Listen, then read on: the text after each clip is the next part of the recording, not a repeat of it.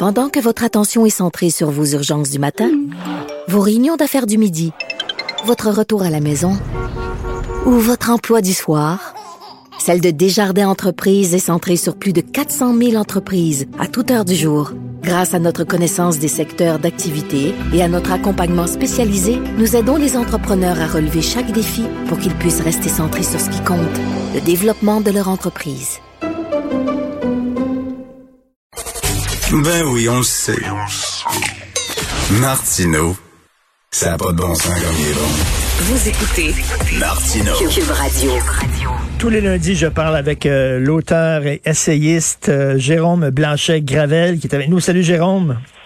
Salut Charles. Alors, euh, le variant nigérien, c'est le B11207. Le variant danois, c'est le B11298. Le brésilien, c'est B11248. Et euh, Guy Perkins vient de m'écrire. Il dit, si tu continues comme ça, les gens vont crier bingo. ouais. Ben, écoute, euh, c'est parce qu'on pourrait en avoir un aussi, un variant québécois. Donc, euh, et puis si bon, euh, s'il apparaît à Iqaluit, est-ce qu'on va s'empêcher de parler du variant Inuit parce que euh, le Canada est un pays raciste envers les Amérindiens? Bon, franchement, là, euh, la, bon, le, le- est-ce que c'est un scandale? Euh, non, c'est un scandale fabriqué, tant qu'à moi, par les woke. celui, évidemment, on parle bien de la une euh, euh, controversée, entre guillemets, du Journal de Montréal, Journal de Québec, qui, a présenté euh, Justin Trudeau habillé en habit traditionnel indien. C'est l'épiderme de nos sociétés de plus en plus fragile, mais euh, prépare-toi, Richard, là, je pense que ces, ces, ces, ces faux scandales-là risquent de se multiplier, tant qu'à moi, dans les prochaines années, parce que on aime ça s'inventer des problèmes en Occident. On n'a plus de problèmes. Ah, on, a, on, on, euh, on a, on a de moins en moins de problèmes économiques. On est des sociétés euh, riches. Il faut, euh, faut le rappeler quand même par rapport aux autres. Donc, on aime s'inventer des problèmes et bon, euh, ça passe notamment par la, la cause antiraciste. Donc, on voit du racisme encore une fois partout, partout, partout, et même où il n'y en a pas.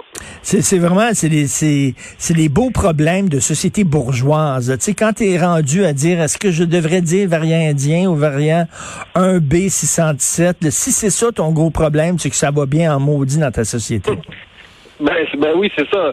C'est effectivement la la marque finalement d'une sorte de d'embourgeoisement parce que euh, bon, il- euh, tu l'as rappelé sur Facebook notamment, la presse indienne d'abord elle- elle-même, la presse de l'Inde est capable de nommer le variant indien là, Mais et oui. sont pas euh, euh, quand qu'elle soit accusée de faire du racisme envers son propre peuple. Puis, puis, ben, franchement, penses-tu vraiment que le peuple indien, euh, que, les, les intouchables qui dorment sous les viaducs, euh, la population indienne, qu'est-ce qu'elle en a vraiment à foutre, franchement, là, euh, dans sa vie quotidienne, qu'un journal au Québec ait fait une association, encore, encore là, à quel point c'est une association, je veux dire, c'est un point de vue, là, tout simplement. Donc, faut pas penser que les Indiens sont scandalisés. Et les gens qui sont scandalisés, c'est pas les Indiens, c'est les woke. Le peuple indien oui. n'a rien à foutre, là.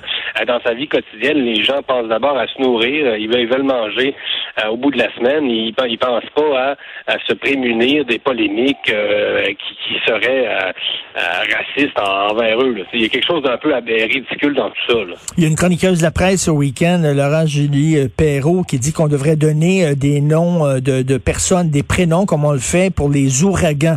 Donc, tu aurais le variant Jérôme, le variant Carl, le variant Richard, t'en penses quoi?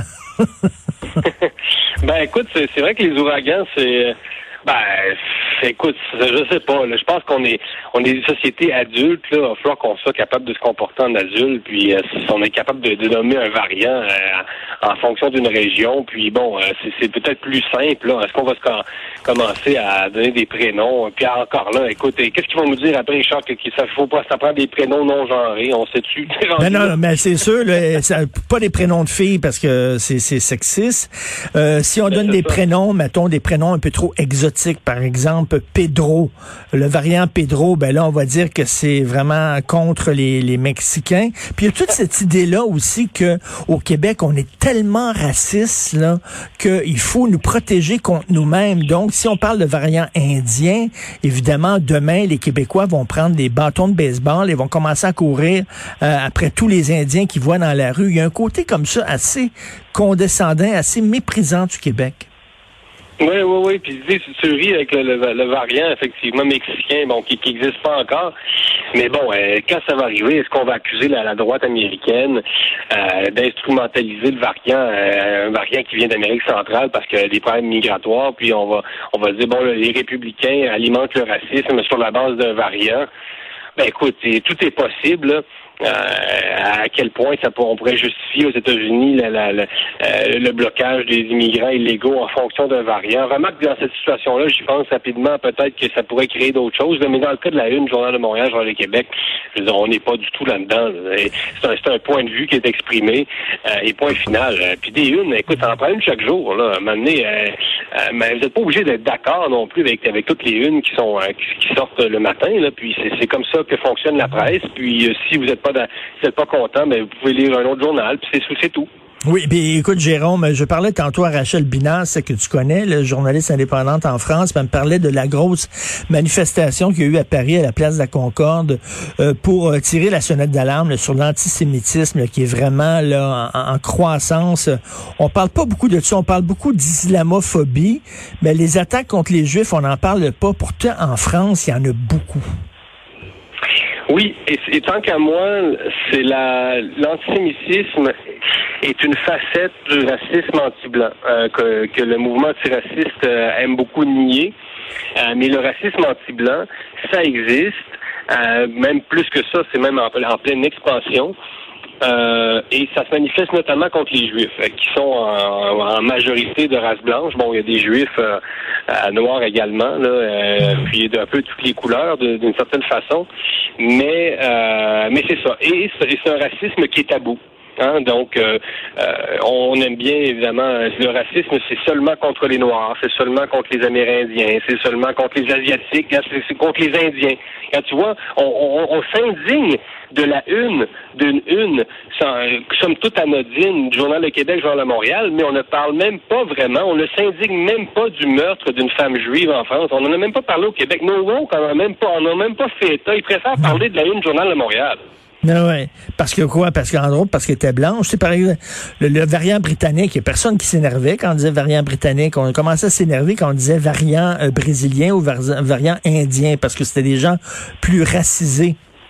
Ben écoute, en, France, il y a beaucoup de Juifs qui vivent là depuis des générations et qui, qui songent à sacrer le camp parce que, euh, même les professeurs ont de la difficulté à parler de l'Holocauste maintenant en classe.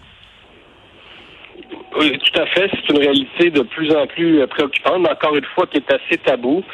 Euh, les Juifs, oui, euh, s'exilent, vont vers Israël parce qu'ils se sentent de moins en moins en sécurité. On sait, il y a plusieurs attentats dans les dernières années qui ont visé les Juifs en France. ça fait plusieurs. jusqu'à jusqu'à l'hypercachère, on se rappelle. donc, les Juifs, non, ne, ne, se sentent plus en sécurité dans l'Hexagone. Euh, ils ont raison. Et on sait euh, d'où ça vient. À une certaine époque, c'était l'extrême droite française euh, qui qui faisait un peu dans l'antisémitisme. Mm. C'est une partie, de, ça fait partie de l'histoire française là, que ce courant-là. Nous aujourd'hui, il faut le dire, est surtout véhiculé par des courants islamistes. Et donc ça aussi, c'est caché. Donc, évidemment, quand on, on, ose dire que ce sont des islamistes qui véhiculent la haine des Juifs, eh bien là, on a peur de stigmatiser non pas les Juifs, mais les musulmans. Donc, euh, c'est toujours une espèce de, de valse. Hein? Donc, euh, qui, qui, qui, quel groupe on, quel groupe on veut épargner d'une potentielle discrimination?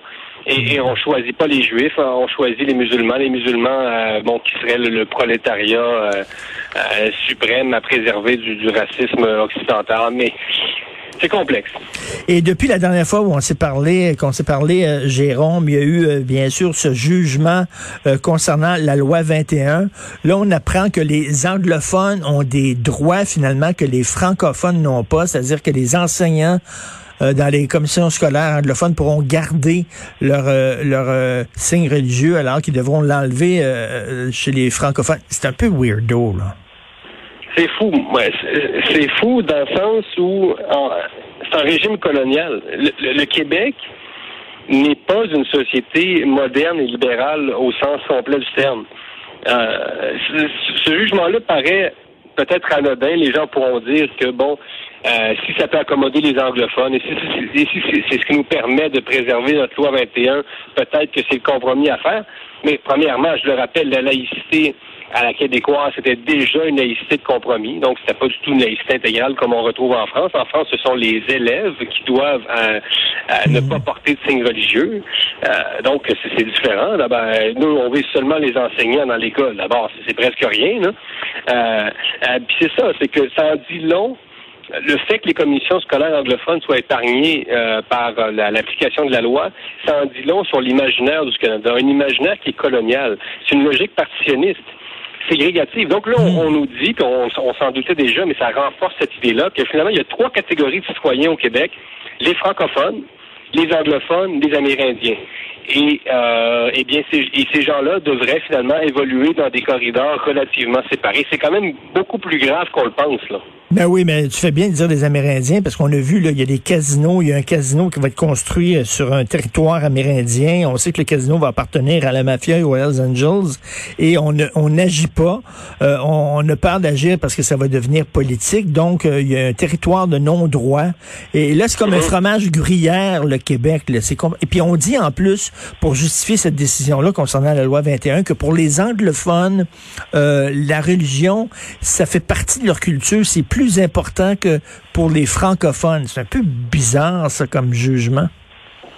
Oui, c'est une espèce de, vision euh, culturaliste.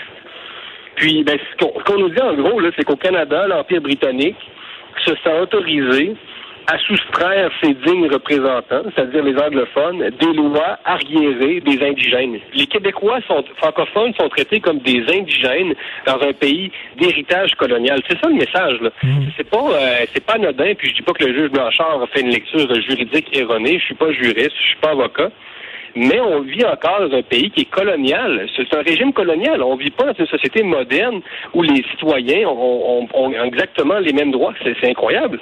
Euh, on, hérite de ça. Puis bon, euh, c'est pas non plus. Euh, ça, ça, s'explique, ça s'explique par le fait que bon, le Canada est né de l'empire britannique, est un empire colonial. donc, c'est, et, que font nos décolonialistes pendant ce temps-là? On ne parle que de décoloniser le Canada, mais si vous voulez décoloniser le Canada, commencez par défaire ce régime-là qui finalement crée trois catégories de citoyens. Ce serait quand même la, base. Tout à fait. Et en terminant, euh, je sais que Éric Duhem du Parti conservateur du Québec, euh, il a fait partie d'une pétition contre l'idée du passeport vaccinal. Qu'est-ce que tu en penses, toi, le fait que les gens qui soient, qui aient reçu deux doses de vaccin puissent avoir des avantages que les gens qui n'ont pas été vaccinés n'auront pas? T'en penses quoi? J'ai pas encore d'idée totalement faite sur le passeport vaccinal. Ceci dit, euh, ça me paraît évident que la vaccination est ce qui permet actuellement le plus de déconfiner les sociétés. Hmm. On le voit en Israël, on le voit aux États-Unis. Euh, donc, il, faudrait quand même être fou pour dire que la, vaccination est inutile. Euh, après, le passeport vaccinal comme tel, moi, je suis pour la vaccination. Euh, le passeport vaccinal comme document juridique, euh, bon, je ne sais pas. Euh, mais c'est clair que si on veut déconfiner le plus vite possible, il faut aller se faire vacciner. Ben, c'est ça, toi, de voir, Maxime de voir Maxime Bernier qui dit que moi, je me ferai pas vacciner. Tu sais, voyons, c'est la solution. C'est la seule porte de sortie qu'on a, la vaccination. Ben moi, je pense qu'il faut faire la nuance. Pour la vaccination, ben, pour le pour le, le passeport vaccinal, je ne sais pas. De toute façon, on n'a pas le détail. Comment, quelle, quelle forme ça pourrait prendre un passeport vaccinal? Euh, Il faut qu'on nous le dise. on n'a pas les détails.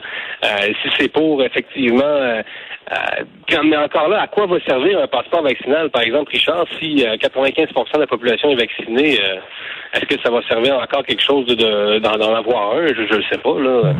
Mais, mais l'important, c'est d'aller se faire vacciner, ça c'est sûr et certain.